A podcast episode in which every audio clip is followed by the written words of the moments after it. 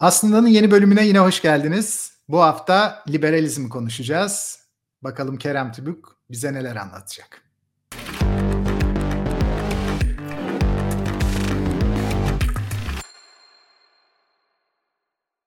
Programlarımız her zaman olduğu gibi Satoshi TV'nin YouTube kanalından ve Satoshi Radyo'nun podcast yayınından takip edebilirsiniz.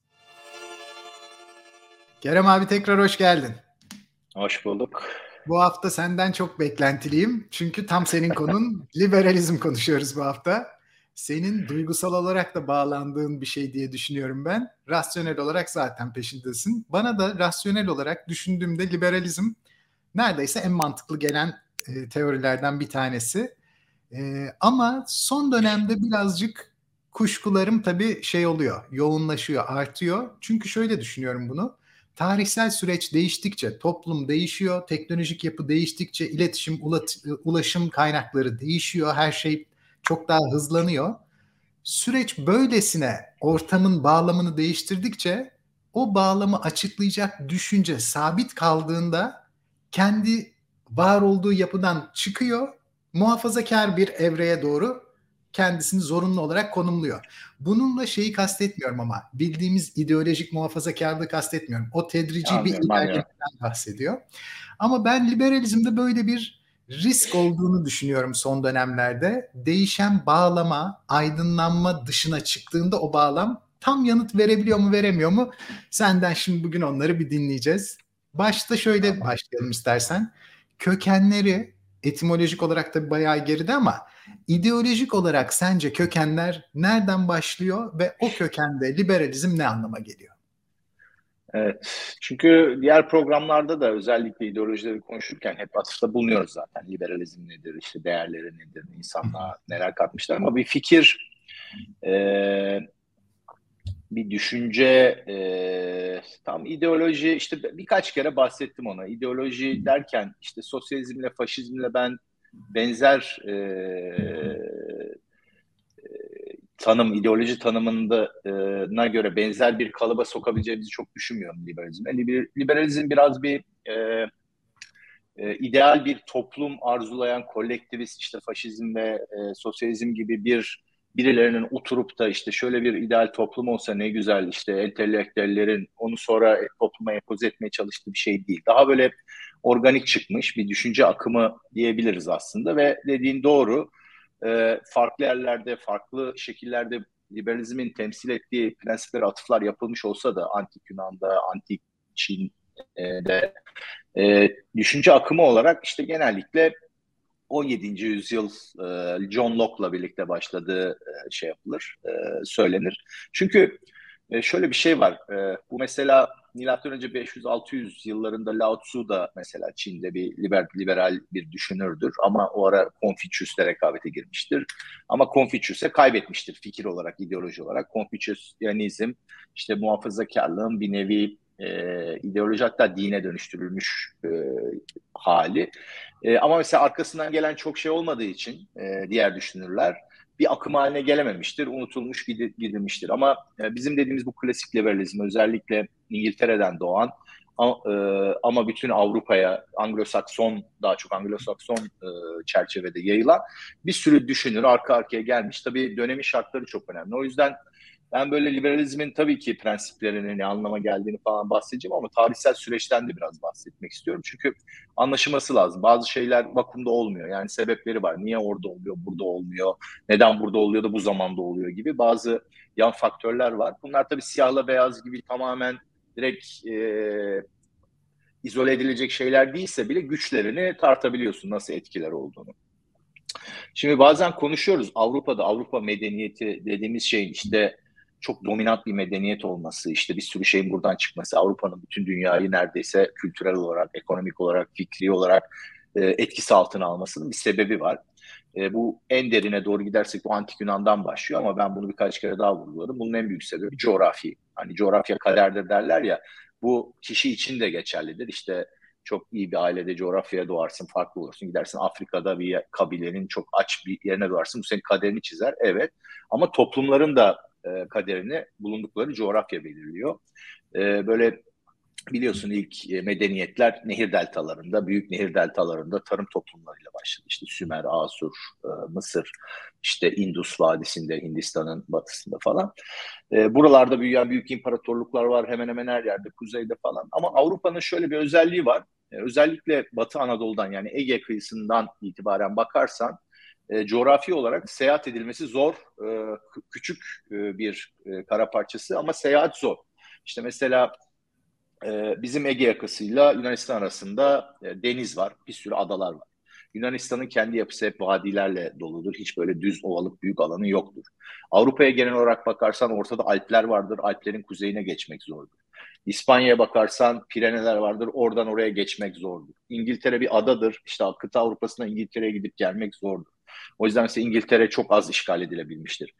Ee, Ondan sonra kuzeye geçtiğin zaman e, şeyler şartlar zorlaşır işte soğuk e, ormanlar işte Almanya dediğimiz o kuzey İskandinavya buralar zorlaştıkça zapt etmesi zorlaşır.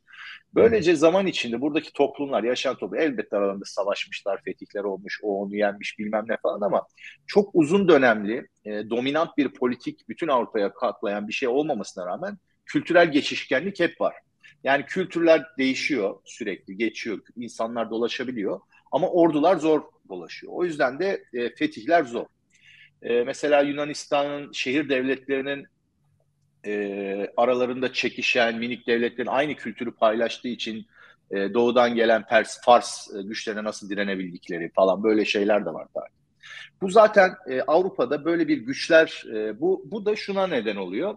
E, güç e, güçler arasında lokal daha lokalize olmuş güçler arasında rekabeti insanların aradan arada bir kaçabilmelerini ve bir ailenin, bir hanedanın, bir devletin milyonlarca insanı hükmünün altına alamamasına neden oluyor. Ve bu e, belli bir alttan kültürel e, e, bağımsızlık duygusu, işte insanların tamam biz de kendi, yani çok büyük bir şeyin parçası olmak zorunda değiliz kültürünü yerleştiriyor.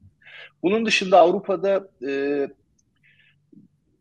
Hristiyanlık da önemli bir rol oynamıştır. Çünkü Hristiyanlık e, Orta Doğu'dan çıkmış batıya doğru giderken bir kilise tabii ki kilisenin organizasyonu var, kendi hiyerarşisi var, bilmem nesi var ama hiçbir zaman Hristiyanlık e, bir devlet dini değildir İslam gibi. Yani her zaman e, emrinde de olsa bir imparatorun bir çekişme her zaman vardır ve o e, doğal bir kuvvetler ayrılığı sağlar. Avrupa içinde de devletler genellikle Hristiyan devletler ne zaman çekişseler arada e, bazen papalık işte hakem görevi görür, bazen işte bir tarafa geçer ama sürekli bir güç çabası vardır ve hiçbir e, tarih boyunca Avrupa'da hiçbir en güçlü hükümdar bile hem devleti hem dini kontrol edememiştir. İlla bir çetişmeler vardır. O da bir e, şey sağlıyor. Yani güç güçlü olan kesimler arasında bir çekişme olması lazım ki bir ortam oluşsun. Yani bir kültür oluşsun. E, liberalizmin ve özgürlüğün e, oluşabileceği, e, filizlenebileceği bir şey oluşsun.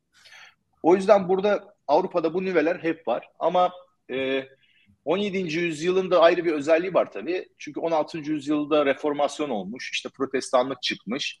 E, din savaşları Avrupa içinde ilk defa çok büyük din savaşları başlamış. Yani e, eskiden tabii ki savaşlar oluyordu Avrupa içinde. Bu din kullanılıyordu. Engizisyonlar oluyordu, insanlar öldürülüyordu bilmem ne ama protestanlıktan sonra e, özellikle mesela 30 yıl savaşları vardır. İnanılmaz bir şeydir. O tarih içinde 8 milyon insan ölmüştür ve bu görülmemiş bir şey o anki Avrupa'nın nüfusu için.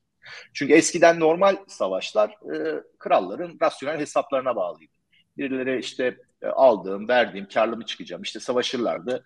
Çok masraf oluyor diye bazen dururlardı, geri giderlerdi. Ama içine, içine din iman gelince biliyoruz ki bu dünyevi şeyler anlamsızlaşıyor ve savaşın vahşetinin şeyi çok büyük artıyor. Daha sonra milliyetçilik de bir nevi bunu besleyen şey oldu ama ilk o din savaşları e, işte İngiltere'de iç savaş çıkıyor. Yine o dönemlerde işte Püritanizm, e, reformasyondan sonra protestanların bazı kolları çok yobaz. Yani sürekli böyle sadece e, Katoliklerle, kiliseyle bir çatışma yok. Halkın arasında birbirini kesme, biçme sırf çünkü ilk defa kafir yani şey içinde Avrupa içinde ilk defa büyük yoğunlukla bir iki e, birbirlerini kafir olarak gören iki tane grup var. İki tane değil de yani genel olarak böyle çekişme şeyi artıyor.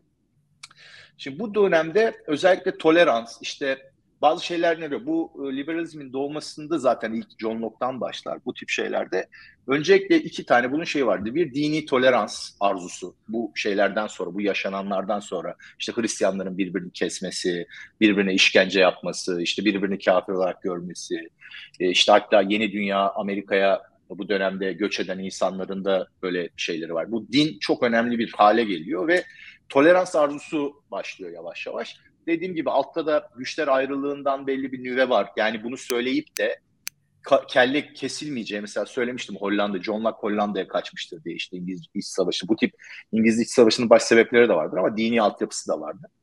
Ee, şimdi böyle bir şey var. Birileri isyan ediyor, entelektüel. Diyor ki toleransını şey yapalım, birbirimizi şey yapmayalım. Ve öyle bir ortam var ki Avrupa'da bunu diyenler hayatta kalabiliyor.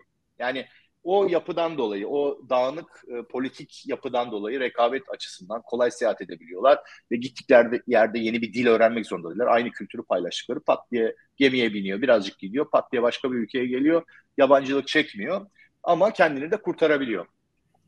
E, bu e, dönemde başlıyor ve e, sadece bu da değil ama çok ilginç. Her zaman bu olmuştur. E, ekonomik ayağı da vardır liberalizmin. Hep yani bir sosyalizm gibi bir ekonomik teori üzerine değil ama yine gözleme dayanan işte e, ekonomi e, biliminin pratik sonuçlarını da inceleyen, bunun özgürlüğe yine hedef her zaman ahlaki olarak e, özgürlüğün ahlaki olarak savunulması ama bir yandan da ekonomik analizler, işte bunların insanları özgür bırak, bıraktıkça daha üretken, daha mutlu olduğunu görmek, işte bunların hepsini gözlemleyebilmek, e, bunlar da bir araya gelmiştir. Daha önce mülkiyette bahsetmiştim. E, mülkiyetin öz edinilme yani ilk mülk edinme teorisinin şeyi John Locke'tur ve çok e, sağlam bir argümandır. Hala kullanılan argümandır ve e, çok temel bir argümandır.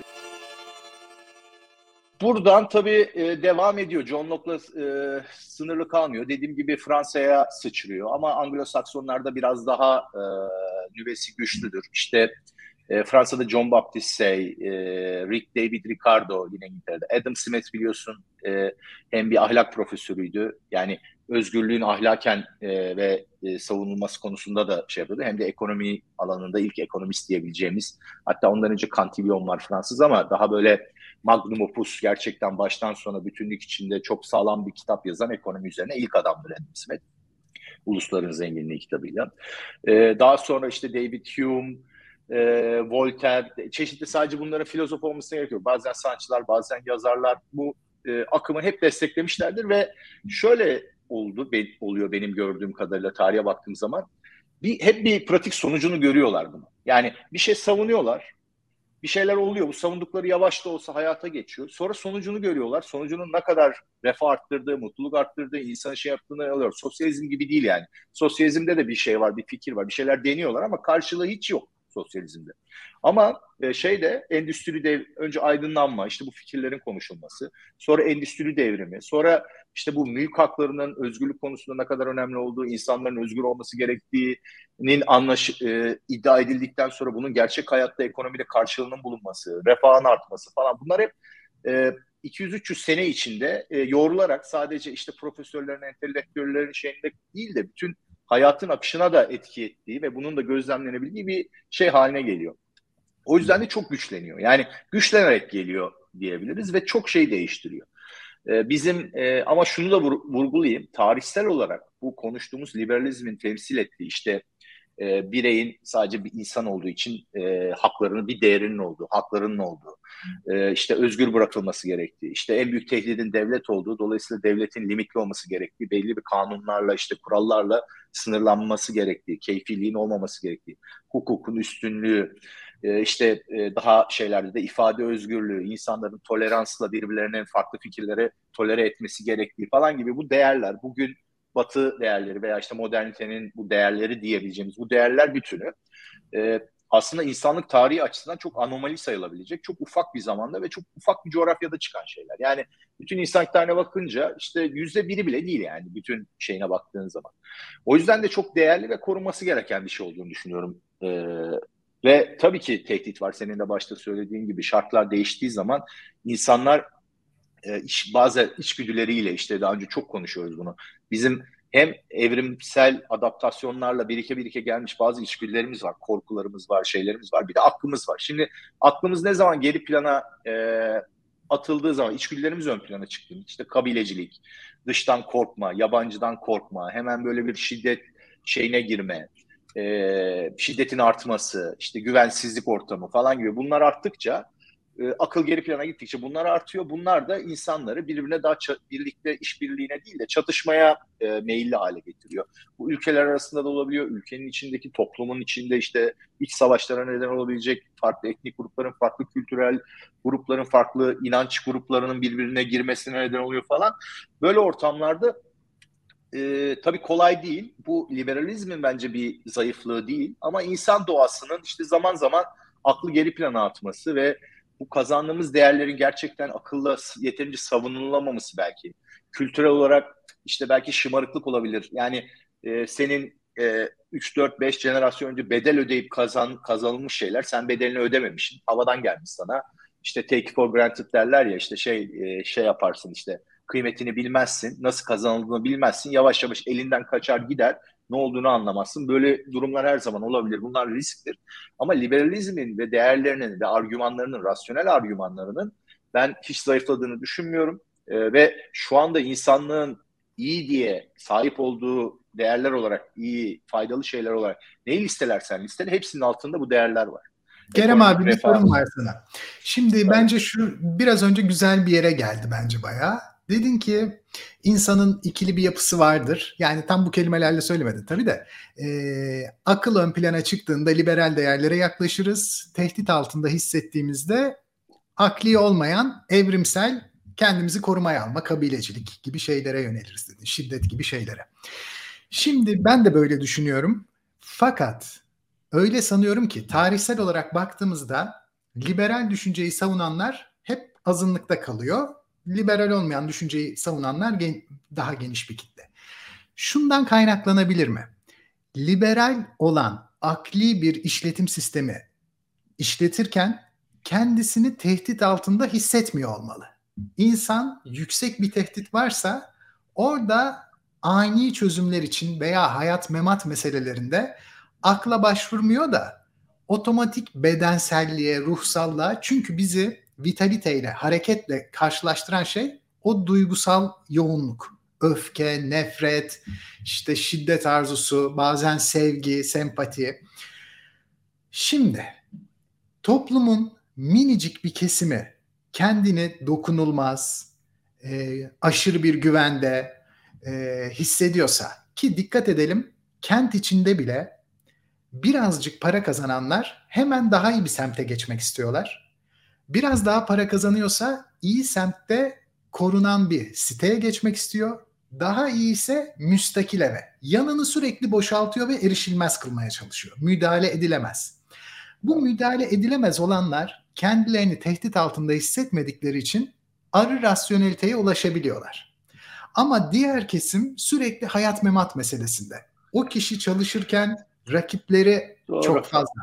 İşini kaybederse sadece belli bir karı kaybetmiyor, yaşama olanaklarını yitiriyor. Evde karısının veya kocasının saygısından tut, çocuklarının ona davranışına, ev sahibinin ona olan davranışına, bütün hayatı çok aşırı şekilde tehdit altında. Mahallesinde yürürken dayak yeme riski var, hijyen yok, bu kişi yaşarken sürekli tehdit altında. Bu yüzden de sürekli dışarıya kendini savunmak zorunda. Hatta şöyle bile diyebiliriz. First strike yapmak zorunda. 2001'de Amerika'nın söylediği gibi. Daha bana müdahale edilmeden müdahale edeyim ki kendimi daha da güvene alayım. Tabii böyle olunca bir şiddet ortamı ve duygulara kapılan bir yaşam ortaya çıkıyor. Şöyle diyebiliriz. Liberalizm sanki birazcık dokunulmazlığını garantilemişlerin mutlak akılla vardıkları sonuç, diğer tarafta sürekli olarak hayatıyla tehdit edilenin duygusal olarak verdiği bedensel tepki. Bu ikisi arasında sence nasıl bir e, bağdaştırma kurulabilir? Yani sanki kitleler liberal olamaz gibi geliyor bana. Ee, evet ama ben biraz daha açayım onu. Biraz farklı düşündüğüm taraflar var. Şimdi birincisi bu liberal değerler e, dediğin gibi evet e, bir avuç tuzu kuru insanın ama yani çok büyük cesaret göstererek kendilerini aslında ilgilendirmeyen konularda, başkalarıyla ilgili konularda kellelerin tehdit, tehlikeye atmasıyla çıkmış ortaya. Ya bu insanlar Orada da bir şey diyebilir miyim Kerem abi? Bak orada da şöyle düşünüyorum sanki ama. Liberalizm bana şöyle görünüyor. Şimdi sen birazcık ideoloji bağlamında getirdin bize. Hani dedin ki önce coğrafya kader. Bu coğrafya çerçevesinde yapılar küçüktü, irili ufaklıydı, rekabet vardı ama aynı zamanda geçişkenlik de vardı. Ortak bir kültür oluştu. Ee, ve bu kültür ideologları da doğurdu dedin. İşte Adam Smith gibi, David Ricardo gibi. Ee, Tam ideologları doğurmak demeyeyim de hem doğurdu hem de hayatta kalmalarını sağladı. Yani öyle hayatta kalmalarını Benim sağladı. doğuda da çıkan çok böyle insanlar vardı. Adını bilmiyoruz çünkü kelleleri gitti bir an evvel. Yani Şunu e, söyleyecektim bu... bak. E, burası benim için önemli. Sonra Hı. daha tabii, tabii. iyi savlar üreteceksin zaten. Hani daha çatışmacı böyle. evet, ben de sanıyorum ki liberalizm başta sola yakındı. Niye? Mevcut evet. durumu kabullenmiyordu. Doğru. kabullenmediği gibi bunu geniş bir kitleyle reddiye ediyordu. Yani Fransız ihtilaline kadar götürebiliriz belki süreci yani. E, işçiler, burjuva yani mevcut sistemde ikincil görünen herkes özgürlük, eşitlik, kardeşlik adı altında bu toplumsal eşitsizliğe müdahale ediyorlardı. Dolayısıyla Doğru. geniş kitlelerin lehine olan bir sol hareket görünümünde. Şimdi toplumsal eşitsizlik Bitiriyorum hemen.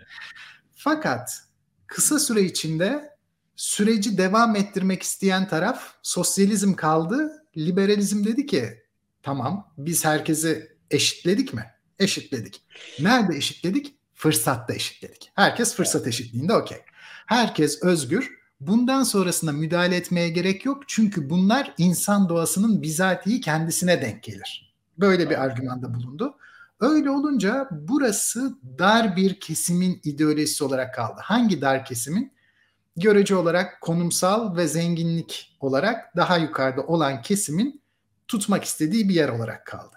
Öteki kesim sol harekete devam etmek istedi. Sosyalizm dedik fakat sol hareket orada çalışamazdı. Niye?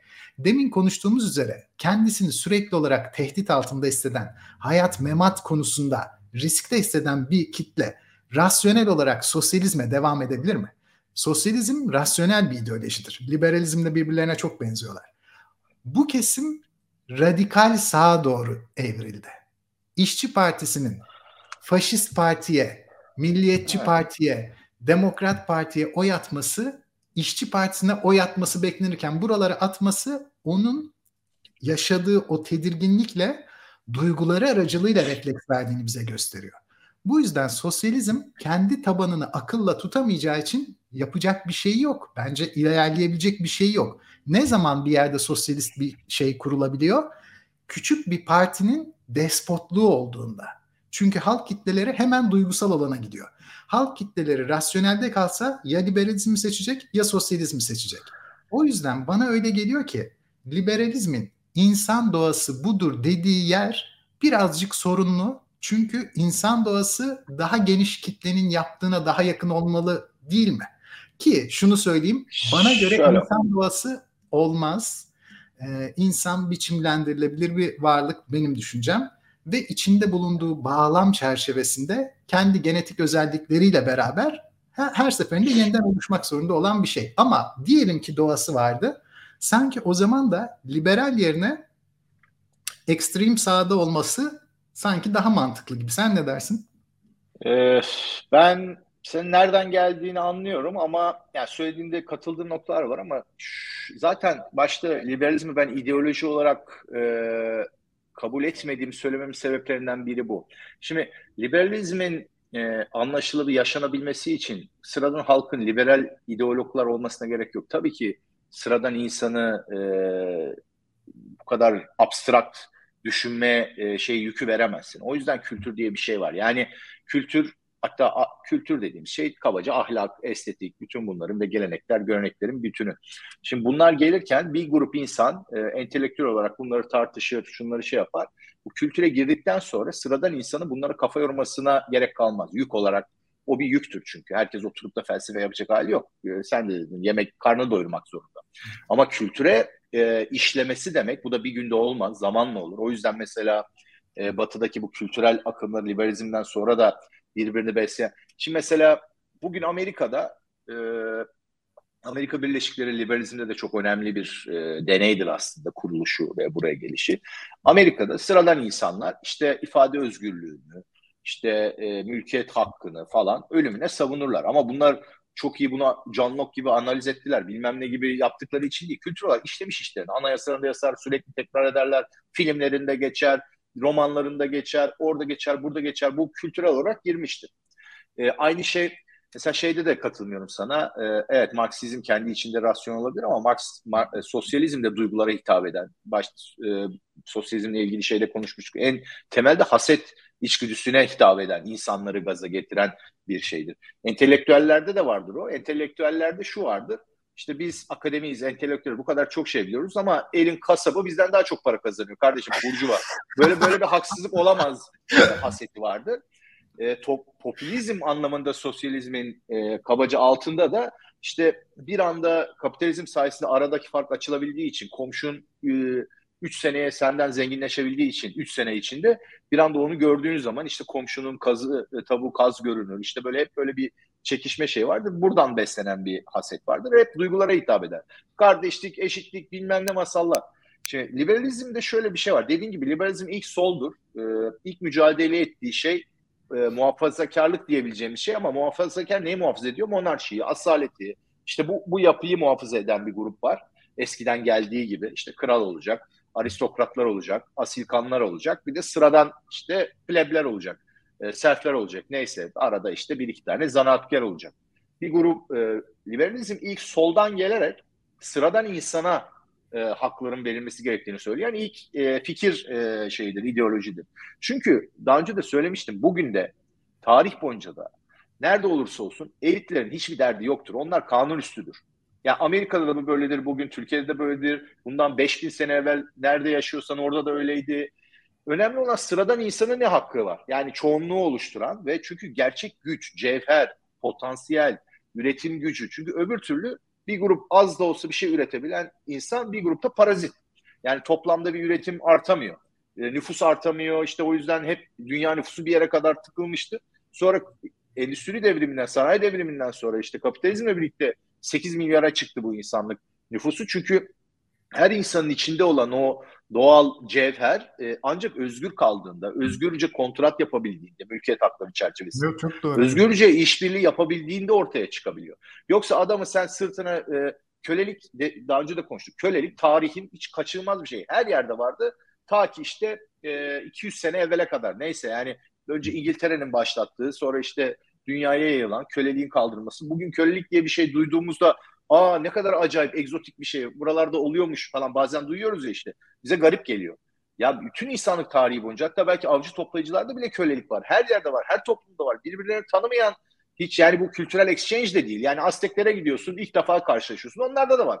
Gidiyorsun bilmem ne Afrika'nın altına iniyorsun. E, Sahara, Sahara'nın altına iniyorsun. Orada da var. Yani nereye gitsen var.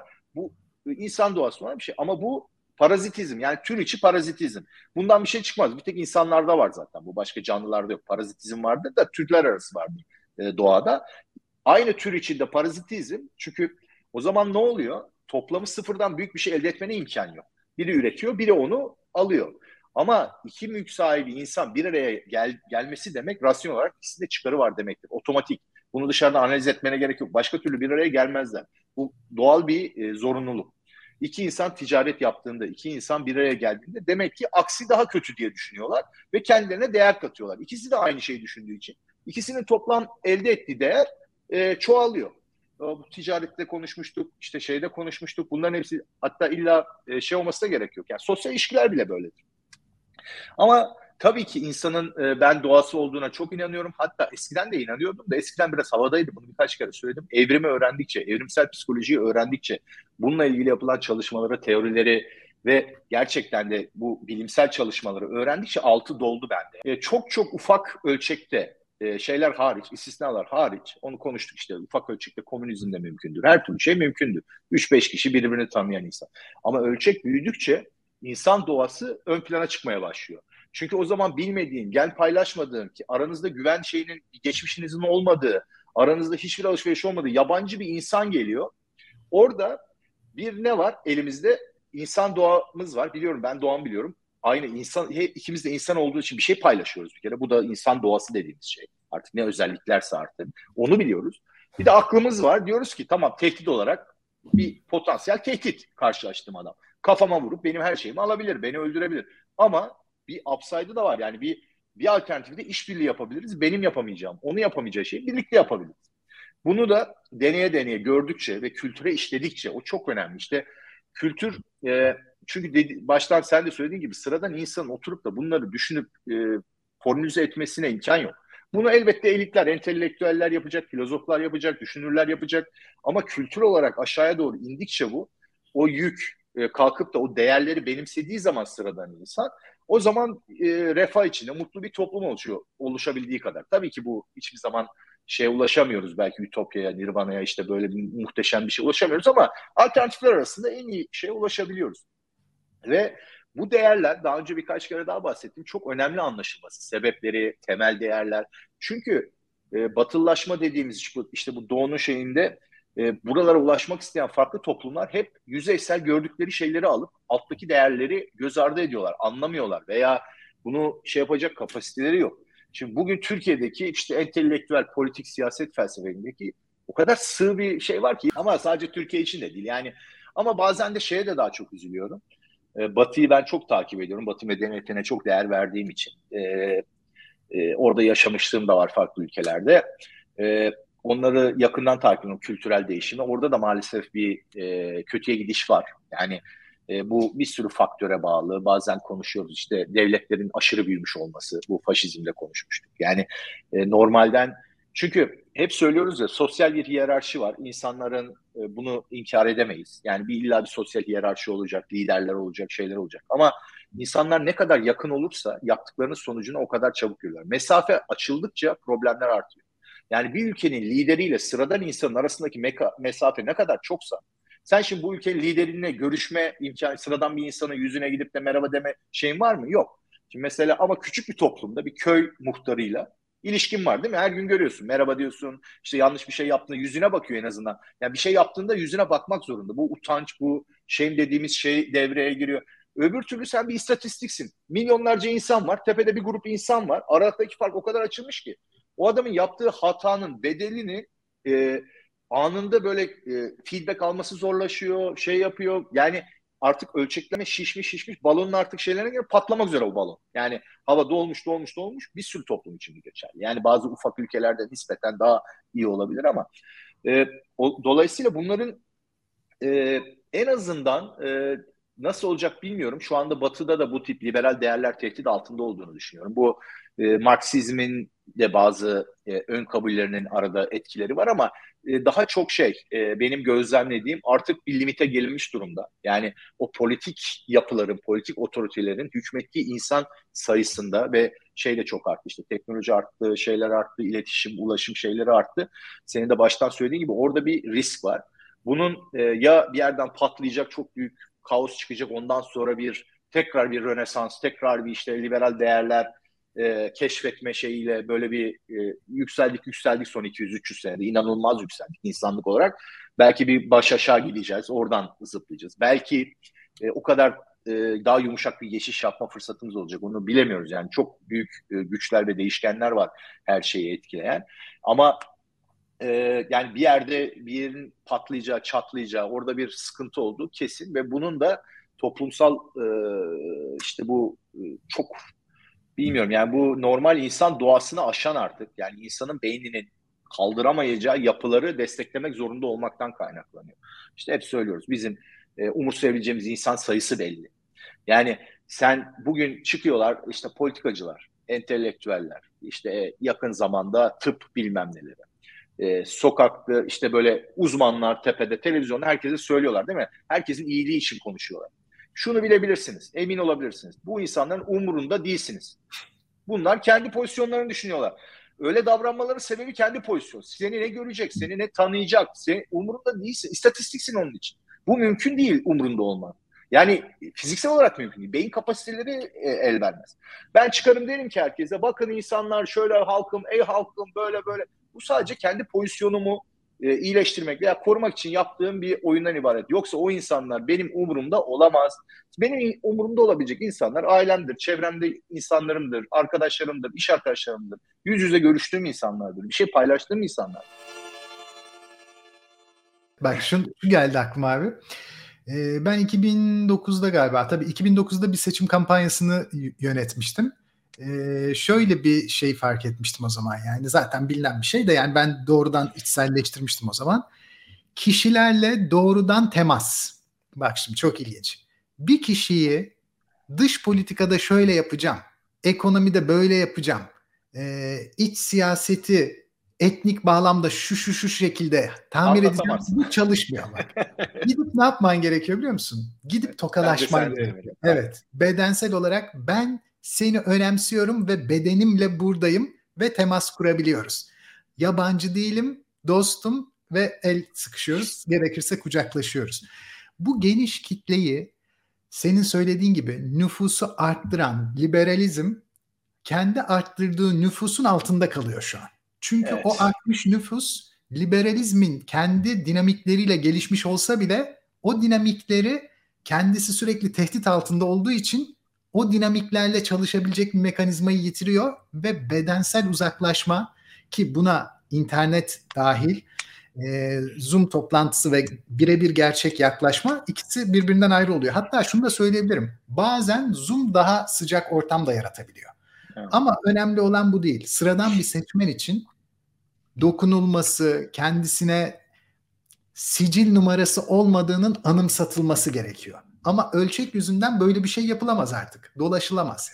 O zaman ölçek ne o dediğin doğru. O biraz kapitalizmin ve liberalizmin kendi e, şeyi. Çünkü öyle bir ekonomik güç yarattı ki devletler çok büyüdü. Yani eskiden monarşiler zamanı kapitalizm öncesi işte tarım toplumlarında vergi çünkü vergi oranları yüzde onu geçemezdi. Geçtiğinde ayaklanmalar çıkardı. Birincisi zaten adamlar az şey üretiyor. Sen onu ellerinden almaya çalışıyorsun. İkincisi o adamlar kendilerinin halk onların da kendilerinden apayrı aristokrasyanın kral olduğunun farkında, iki grup olduğunun farkında. Yani doğal bir çatışma var zaten, bir direnç var. Sonra modern devlet işte faşizmde de konuştuk. Modern devlet, cumhuriyet, demokrasi bunlar şey olduğunca insanlara ve de kapitalizmle birlikte de üretkenlik arttığı zaman iki tane şey oldu. Bir, devletin vergi alma şeyi arttı. Parazit olarak daha çok kanamayabiliyor çünkü şey büyüdü, ekonomi büyüdükçe daha fazla şey e, kaynak almaya başladı, güçlendi. E, artı e, bu cumhuriyet demokrasi işte biz zaten siz kendinizi yönetiyorsunuz. Siz de biz aynı şeyiz. İşte bak biz farklı değiliz. Biz de sizinle aynıyız falan gibi bu e, zihinsel dönüşüm halkla e, tahammül şeyini arttırdı insanların. Vergi tahammül e, sınırını da arttırdı. Yani bu, hem aynı öyle zaman bir sosyal devleti icat ediyor. İşte, yani evet, sosyal devlet de çok zenginleşince oy alma. Evet, evet çok zenginleşince onlardan alıp bir tabana yayma tabii, isteği.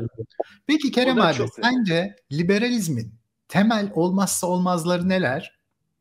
Şimdi bireycilik bir kere bireyi merkeze koyacaksın. Yani bireyin kendi başına e, bir son olduğu, yani bir amacın bir aracı olamayacağı, e, kendi başına bir e, değer olduğunu bir kere şey yapman lazım. Çünkü diğer ideolojiler biliyorsun kolektivist ideolojiler tam tersini iddia eder. Aslında toplumdur.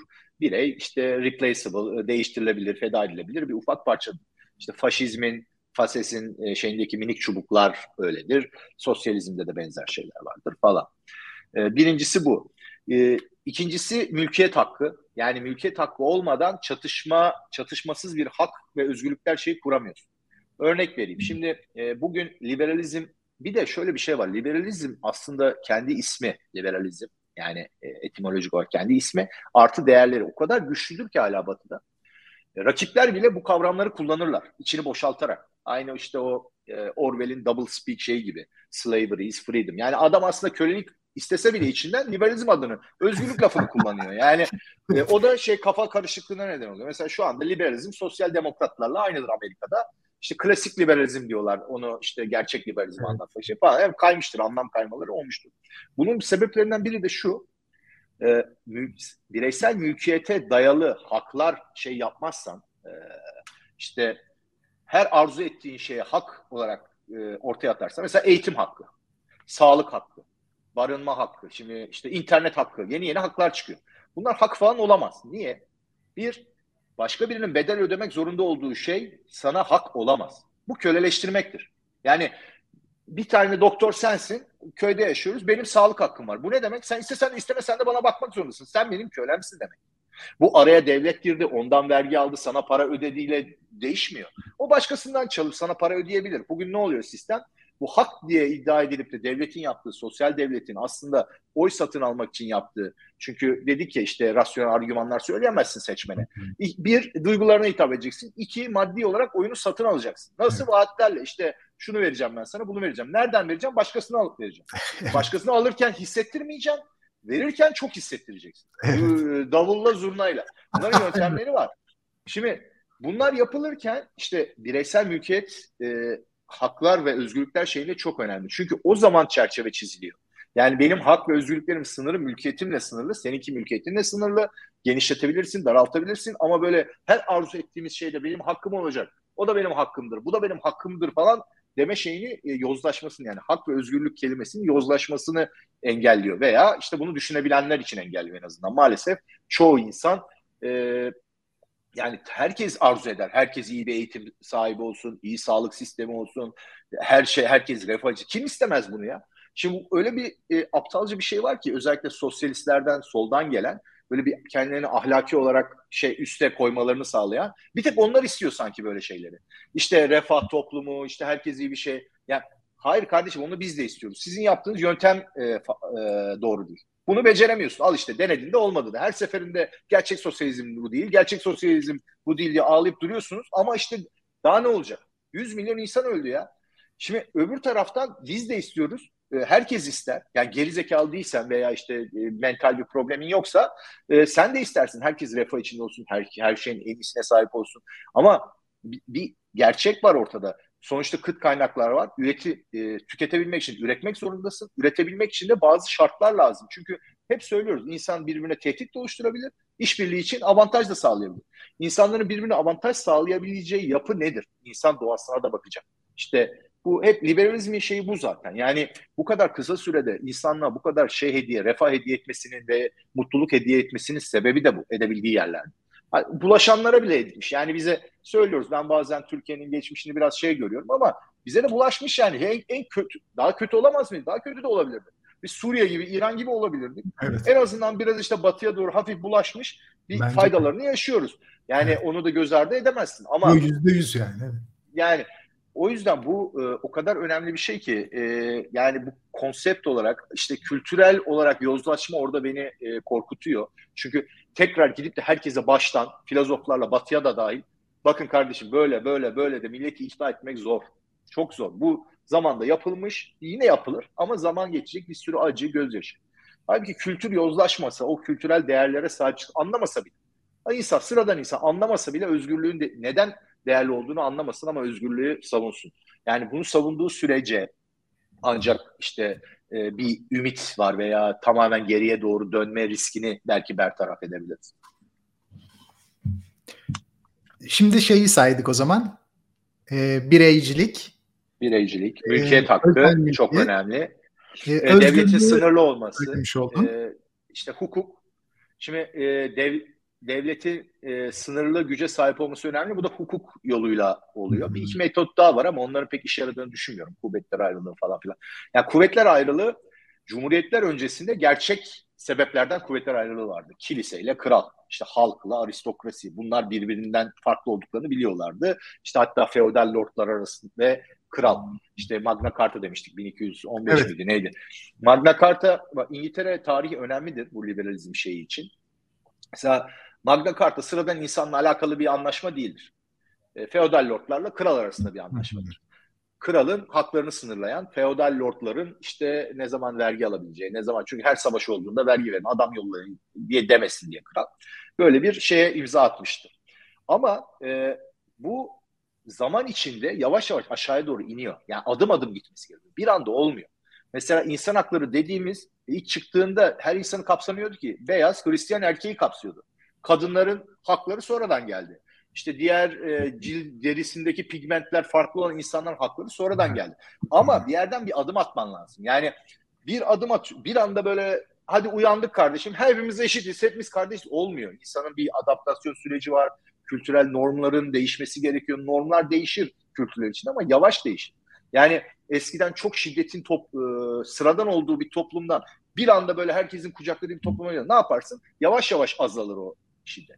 Mesela şey çok ilginç. E, o Steven Pinker'ın kitabında vardı. Hani klasik bizim yemek bıçakları vardır ya ucu böyle yuvarlaktır. Onların e, popüler olmasının sebebi yemekte bıçak kavgasını engellemek. Çünkü herkes cebinde bıçak taşıyormuş eskiden. Onunla yemeğe oturuyormuş. Bir tartışma çıktığı zaman birbirlerini bıçaklıyorlarmış. Mesela Batı'da şiddetin tarihi de böyledir. İnsanların normları değişiyor, ahlaki şeyleri değişiyor. O yüzden bunu bir anda olmuyor. Ama adım adım gelmek ve fikri takip. İşte biri geliyor bir şey söylüyor, öbürü gidiyor onu biraz bir adım öne, öne çıkarıyor. Öbürü gidiyor buraya çıkarıyor. Ama baştan tekrar geri dönüyorum. Bunun olabilmesi için bu ön plana çıkan adamların kellelerini koruyabilmesi lazım. Kellelerini koruyabilmeleri için de uygun bir ortam olması lazım. O yüzden Orta Doğu'dan çıkmıyor bu filozoflar. Çin'den evet, çıkmıyor veya çıksa bile etkili olmuyor veya bilmem nereden çıkmıyor. O yüzden Avrupa'dan çıkıyor. Çünkü oradaki adam dediğimiz gibi işte bir şey olduğu zaman başı derde girdi mi pat gemiye atlıyor. iki gün sonra başka bir yere kaçabiliyor. Ee, ama işte yani tamam bu böyle. Diyelim ki bu tarihsel bir şey. İlla böyle olmasına gerek yok. Belki böyle olmasaydı başka bir yerden 300 sene sonra bir yerlerden bir ortam oluşacaktı. Ama bu çıkmış elimizin altında var. Bunu heva etmememiz lazım. İşte anlamamız lazım. Ee, bir, değerini anlamamız lazım. İki, sahip çıkmamız lazım. Yani bu o yüzden liberal değerlere saldırı sadece böyle akademik işte oturalım konuşalım. Ha sen öyle mi düşünüyorsun? Ben de böyle düşünüyorum. Dan öte hayat memat hali, meselesi haline geliyor belli bir süre sonra. Bir kişinin söylediğiyle olmuyor belki ama birike birike, birike birike. Ne kadar e, göz ardı edersen bu temel değerleri zaman içinde çürüme başlıyor. Ondan sonra eski e, şeyimize dönüyoruz. Elimizde sopa, kimin kimine gücüne yeterse işte tribalizm, kabilecilik, içe kapanma, işte e, güvenin ortadan yok olması, işbirliğinin azalması, dolayısıyla refahın azalması e, maalesef bunlar olmuş şeyler. Yani hala bazı ülkelerde oluyor.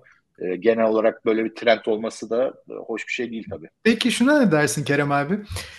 Birinci Dünya Savaşı çıkmadan önce liberalizm bayağı güçlenmiş durumda. Böyle e, ekonomik liberalizm zaten artmış. E, siyaseten de güçleniyor. Tabii bir dünya savaşı çıkınca birdenbire bu işbirlikleri korumacı politikalara kapanıyor. Herkes kendi ulusuna kapanıyor gibi oluyor. İmparatorluklar yıkılıyor. Sonra savaş arası dönem zaten berbat bir dönem. Yani faşizm, nazizm ne ararsan var. Yani 20. yüzyıl başından sonuna kadar e, çok Ama sonra 45'ten sonra liberalizm güçlenmeye başlıyor. Ve hatta şöyle diyeyim 90'larda zirve yapıyor. Ee, Sovyetler dağıldıktan sonra bir ben zirve tam öyle yapıyor. düşünmüyorum. Evet ben orada bir bazı algılıyorum. ülkeler için bazı ülkeler için doğru. Ee, şimdi Batı'da özellikle liberal demokrasi dediğimiz ülkelerde İngiltere, Amerika, Fransa neyse e, bunlar da liberalizmin 20. yüzyılda yükseldiğini düşünmüyorum. Savaş sonrası bile hep gerileme var. Çünkü devlet büyüyor. Devlet büyüdükçe yer kalmıyor. Yani birey eziliyor. Amerika'nın hikayesi çok trajik bir hikayedir. Amerika çok e, kafası çalışan, çok liberal ve değerleri o günün değerlerini özümsemiş. İşte o İngiliz e, ve İskoç aydınlanmasının o liberal klasik liberalizmi şey yapmış. Entelektüel adamlar, sırf generallerden falan oluşmuyor. Founding father, kurucu babalar dediğimiz o Amerikan şeyini. İşte e, her türlü şey kullanmışlar. Anayasa, ilk anayasa Amerikan anayasasıdır. Amacı devleti sınırlandırmaktır. Yoksa devlete güç vermek değildir. İşte güçler ayrılığı, işte bir sürü mekanizmalar getirmişlerdir. Federal yapı önemlidir. Eyaletlerin kendi en azından rekabete girmesi ve federal devletin en azından çok büyümemesi için önlemler almışlardır falan filan. Ama zaman içinde maalesef e, bu hep şeye doğru, kötüye doğru gitti. Yani merkezi şu anda federal devlet o kadar büyük ki. Yani mesela Amerika'da federal e, gelir vergisinin ilk çıktığı tarih 1913. Bak kurulmuş 100 120 sene geçmiş, 150 sene geçmiş kurulduğundan beri. Ona ona e, gelene kadar Amerikan federal devletinin e, sadece geliri gümrük falandı. Yani ordusu yoktu. Bu kadar böyle şimdi gör yani kurucu babalar şimdiki Amerikan federal devletini görseler e, kalp krizi yer. Neyse işte yani çok büyük hayal kırıklığına uğrardı. Ama e, şimdi bu trend maalesef batıda hep vardı. Yani bir şeyler deneniyor. Ondan sonra maalesef o şeyin de etkisi var. Tabii bir sürü şeyin etkisi var ama özellikle kapitalizmin çok büyümesi, kaynakların artması, devletin elde ettiği vergi çünkü devlet bir parayı aldığı zaman vergi konsantre bir yerde tutuyor onu. O herhangi bir şey için kullandığı zaman çok büyük etkili. Yani oy satın almak için de yapabilir bunu. Gidip çok büyük monumentlar işte böyle göz boyayacak şeyler de yapabilir. Devlet derken o anda devleti oluşturan insanlardan bahsediyor. Seçim kazanması lazım. Adamın tek düşündüğü şey bir sonraki seçim. 20 sene 30 sene sonrasını düşünmüyor ki doğal olarak. Çünkü e, demokrasinin bir problemi o mesela. Monarşilerde yoktu bu. Monarşide sen çocuğuna bırakacağın için ülkeyi en azından miras bırakacağın için daha böyle iyi e, korurdun. Saçma sapan şeyleri batırmazdı. Ya batırmamaya çalışırdın hazineyi. Şimdi mesela demokrasilerde benden sonrası tufan. Ay, yani her yerde bu geçer. Futbol kulüpleri gibi devlet, yani. Evet aynen Fenerbahçe Galatasaray'da da böyle. Bir sahibi yok çünkü. E, sahipsiz kaldığı zaman da bir sonraki gelen de diyor ki ulan ben bunu düzelteceğim ben de kendi önüme bakayım. Bir sonraki evet, seçim aynen öyle. Hep bir sonraki seçim. Ve bunu sağlayan yine kapitalizm maalesef orada üretim gücü. Yani ne kadar çok o GDP dediğimiz gayri safi milli hasıla ne kadar büyürse otomatik olarak vergi geliri büyüyor adamların. Yani düşünsene. Ve e, dolaylı vergiler, oradan vergi, buradan vergi. Daha önce söylediğim gibi zaten biz siziz bak yani biz ayrı insanlar değiliz sizden, aristokrat değiliz. Ben de sendenim. Senin için yapıyorum falan diye bu propagandalarla e, tahammül şeyinin artması, vergiye tahammül e, miktarının artması. Çünkü mutlak bir monarşinin aldığı vergiyle de, Cumhuriyet e, Başkanı'nın veya demokratik gelmiş bir adamın aldığı vergi arasında fark var. Biri diyor ki ben bu benim diyor, öbürü diyor ben senin için alacağım diyor. Daha çok. O yüzden e, ben liberalizmin yükseldiğini düşünmüyorum. E, 19. E, yüzyılın sonu, 20. yüzyılın başı çok önemli bir dönüm noktasıdır. Bir sürü kötü şey olmuştur. İşte Birinci Dünya Savaşı da işte merkez bankalarının kurulup güçlenmeye başlaması, devletin güçlenmeye başlaması, işte e, eğitim sistemini falan böyle devletin yani devletin kollarını, budaklarını eski devletler minicik böyle işte figüret sadece savaş çıktığında ön plana çıkan e, kurumlarken hayatın içine girmesi her şeyle birlikte bütün kültürü kontrol etmeye çalışması falan hep kötüye gidiş oldu. 20. yüzyıl çok kötü bir yüzyıldır. Ee, ve değişik devlet denemeleri işte faşizm, sosyalizm, işte farklı farklı denemeler. Yani e, bir yandan tabii gelişim yine var. Yani e, teknolojik gelişim, işte nüfus şeyi, produktivite artıyor. Ama bir yandan da yapılan büyük aptallık var, büyük e, trajediler. İşte ve hep devletlerin sebep oldu. Yani doğal trajediler yok mu? Var. İnsan tarihi boyunca. Bir salgın hastalık gelir, deprem olur, bir şey olur. Ya elinde değil. Mümkün olduğu kadar şey yaparsın. Bir de insanların kendi eliyle, kendi gerizekalılığıyla neden olduğu trajediler var. Devletlerin özellikle yaptığı. Çünkü devletler ölçek, büyük ölçekle yapıyor bu salaklıkları. Yani devletin salaklık yapması demek çok büyük bedel ödenmesi demek. Bu kadar çok merkez kaç pozisyonunda olan bir şeyin ya insan doğasına uygun olmaması gerekir. Yani insanlar liberalizmi tekrar yapmaya çalışıyor ama o tekrar kaçıyor. Ya liberalizm insan doğasına uygun değil o zaman bu konuşmadan çıkardım. Ya da devlet çok ciddi bir insan doğasına aykırı bir anomali özellikle belli bir ölçek üzerinde. Aynen öyle. O çok önemli. Belli bir ölçek üzerinde anomali ve bu anomali e, büyüyor. Burada bir e, şey geriye doğru bir fazla şişen şeyin patlaması gibi bir şey olma ihtimali var. Çok onu vurguluyoruz. E, illa bir sosyal yani ben o yüzden önerim şu monarşiye dönmeyi falan daha önce söyledik. Monarşiye dönmek bir hayal. Ama der, dersen bana monarşi mi olsun, e, demokratik cumhuriyet mi? Ben yine monarşiyi tercih ederim. Onunla ilgili ayrı belki konuşuruz. Ama benim idea, e, benim düşüncem devlet olacaksa bunun küçük, yerel, hükmettiği insanlarla yani devlet diye kendini tanımlayan ayrıcalıklı insanların ki bu devletin olmazsa olmazıdır. Hükmettiği insanlar arasında mesafenin açılmadığı, kontağın, ilişkinin yani fiziksel e, şeyin açılmadığı e, küçük e, politik şeyler yani şehir devletler bölünmesi lazım. Yani ülkenin bölünmesi lazım açıkça. Yani İspanya'nın yediye bölünmesi lazım. İngiltere'nin beşe bölünmesi lazım. Türkiye'nin bilmem neye. Yani politik entitelerin nüfusa göre, yer işte coğrafi koşullara göre parça parça bölünmesi lazım. Hep şunu derler işte bölünürse küçük olursa dışarıdan tehdit gelir. Bu böyle bir şey yok işte söyledim. Yunan Helen Ligi Yunan e, minik şehir devletleri Atina, Sparta, Korintia neyse bir sürü böyle şey kendi kültürleriyle kendilerine aralarında habire çarpışan, çekişen şeyler dıştan bir güç gelince aynı kültürü paylaştıkları için kendilerine Helen dedikleri için birleşip koskoca bir gücü yenebiliyorlar. Yani bu mümkün eğer e, lazım olduğunda bir araya gelip. O yüzden mesela tarih boyunca devletlerde ilk şeyler şehir devletlerdir. Medeniyetin şey yaptı. Hep vurguluyorum bunu. Antik Yunan, işte İtalya, e, Rönesans İtalyası, işte yukarı Kuzey Avrupa'daki minik prenslikler falan gibi şeyler. İkinci en iyisi konfederasyon tarzı, federasyon tarzı, yerel yönetimlerin güçlü olduğu arada figürhead olarak işte sürekli olan ama yani arada bir birleşme. Sürekli bir tepede bir şey var organize eden Amerika Birleşik Devletleri'nin ilk yılları gibi. Bir federal devlet var figürhead gibi veya İngiltere monarşisinde işte kraliçe birazcık o rolü e, üstlenir.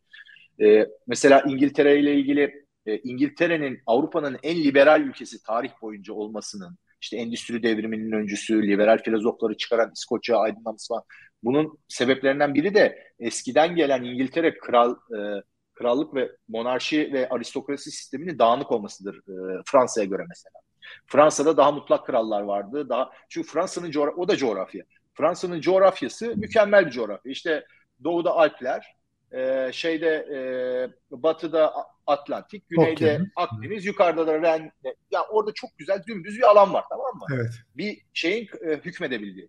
İngiltere böyle değil. Bir İrlanda diye bir ada var. İskoçya'ya çıkınca işte şey değişiyor. Garip dağlık mağlık bir yerlere gidiyorsun. Galler hep ayrı kalmıştır. Yani bugün Birleşik e, Britanya dediğimiz şey krallık hatta İngiltere bile Anglo-Sakson beylikleriyle birlikte daha yeni milattan sonra 900 senesinde birleşmişti. O da Vikingler yüzünden. Yani Vikingler saldırıyor diye. Bunlar ayrı ayrı minik işte Wessex, Northumbria, East Anglia, Mercia gibi minik krallıklar varken Vikingler e, sürekli geldiği için bunlar birleşmişlerdir. İngiltere olmuşlardır ama hiçbir zaman İngiltere bütün o adacıklara bile hakim olamamıştır. Hala İrlanda'da problem var. İrlanda ayrı bir ada. Galler hala Galce kendi dili var ayrı bir millet. İskoçlar İngilizleri sevmez kuzeydedir falan hep böyle bir Zaten kendi bir içinde çekişme. var biliyorsun Büyük Britanya başka bir e, varyasyon. United İngiltere Kingdom başka, başka şey demek. Evet. İngiltere başka bir şey. Farklı. Yani Birleşik e, Krallık e, o, farklı. Mesela Anglo-Saksonların, Almanların tarihsel şeyi yani İngiltere'ye taşıdıkları. Çünkü Roma gittikten sonra milattan sonra 5. yüzyılda Anglo-Saksonlar e, kabile kabile İngiltere'ye göç ettiler. Orada orijinal kentler vardı işte Briton, Briton, Galliler vardı. İskoçlar da galiba oranın yerlisi. Ama Anglo-Sakson Almanya'nın e, batısından e, İngiltere'ye ama böyle bir e, şey işgal değil de taşınmaya gitme. Yani göç gibi düşün. Bir göç oldu. Göç olunca ama oradan kendi yanlarında getirdikleri o ufak politik ünite olmalarından kaynaklanan o dedik ya yönetenlerle yönetilenlerin arasındaki mesafenin dar olmasından gelen gelenekleri vardı. İşte Vitan diye meclisleri vardır. Hiçbir zaman orada bir derebey, kral ne olursa olsun orada bir seçim yapılır. Gidilir onlara sorulur. Ona karşı gelemezsin. Güç dengeleri tabii ki değişir. Ama e, böyle bir e, yapılar vardır. Küçükten e, küçük bir politik ünite olmanın getirdiği ama taşınmış, kültüre işlemiş. Büyüdükçe bile politik entity büyüse bile onun taşındığı şeyler vardır. E, o yüzden e, İngiltere çok önemlidir İngiltere tarihi. Ben tavsiye ederim İngiltere tarihini şey yapmalarını insanlar. Bunları da anlayabilmek için. Çünkü çok havada vakum içinde bu işte liberalizm şu demektir. Bu bu bu bu bu bunları ezberle. Böyle olmuyor. Yani tarihsel süreçlere bakıp da e, yorumlamak önemli. En azından içine daha iyi siniyor. Yani daha evet, iyi anlıyorsun neyin ne olduğunu. Tavsiye ederim. İngiltere tarihi önemlidir o yüzden. Kerem abi ağzına sağlık. Çok güzeldi. Nasıl bir saat geçti hiç anlamadık yani. Geçmiş mi bir saat? İyi. Geçti. Bir saat ya geçti. yine bir sürü şey değinemedik. Ee, şey bunu da vurgulayayım şurada kapamadan. Bir sürü çok büyük konu konuşuyoruz ya işte. Sosyalizm, faşizm, liberalizm falan. Şimdi bazen içimde kalıyor. Bir, bir sürü söyleyemediğimiz şey oluyor doğal olarak. Yani Tabii bir saate normal. sığdırabileceğimiz şeyler belli. E, o yüzden e, bir de ben bazen sen de e, şey yapıyorsun iddialı konuşurum. Yani bir şey söylediğim zaman conviction'la bazı şeylerle. Söylediğim şeylerin herhangi biri olabilir, tümü, tümü olabilir. Tabii ki herkes ben söylediğim diye kabul edecek bir beklentim yok. Ama şunu istiyorum insanlar. Herkesin elinin altında var. Konuştuğumuz şeylere eğer özellikle itiraz ediyorlarsa kafalarında. Yani inanmıyorlarsa benim ne saçmalıyor bu herif diyorlarsa benim söylediğim spesifik şeyleri gitsinler araştırsınlar lütfen. Google'dan kendi şeylerine en azından bir sorgulamaya yardımcı olayım. Yani ben burada herkesi ikna edeceğim, düşüncelerimle etkileyeceğim falan diye yapmıyoruz bunu. Ee, onu vurgulayayım dedim. Bir de hepsini kapsayamıyoruz tabii. Yani eksik kalan bir sürü şey oluyor. E, normal ee, bazen, çünkü konuşma akışında da geliyor. Ulan keşke e, keşke şunu söyleseydim, keşke şunu da vurgulasaydım falan oluyor hep. O yüzden tabii arada geçişler, referanslar da e, yapıyoruz. Ama iyi gidiyor neyse. Yo, yo, Teşekkürler. Iyi, iyi. Ağzına sağlık tekrar. Teşekkür ederiz. Haftaya devam ediyoruz. Tamam. Görüşmek üzere. Hoşçakal. Görüşmek üzere. Bay bay.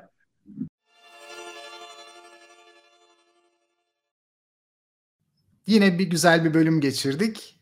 Bölümlerimizi seviyorsanız ve takip etmeye devam etmek istiyorsanız kanalımıza abone olabilirsiniz. Haftaya görüşmek üzere.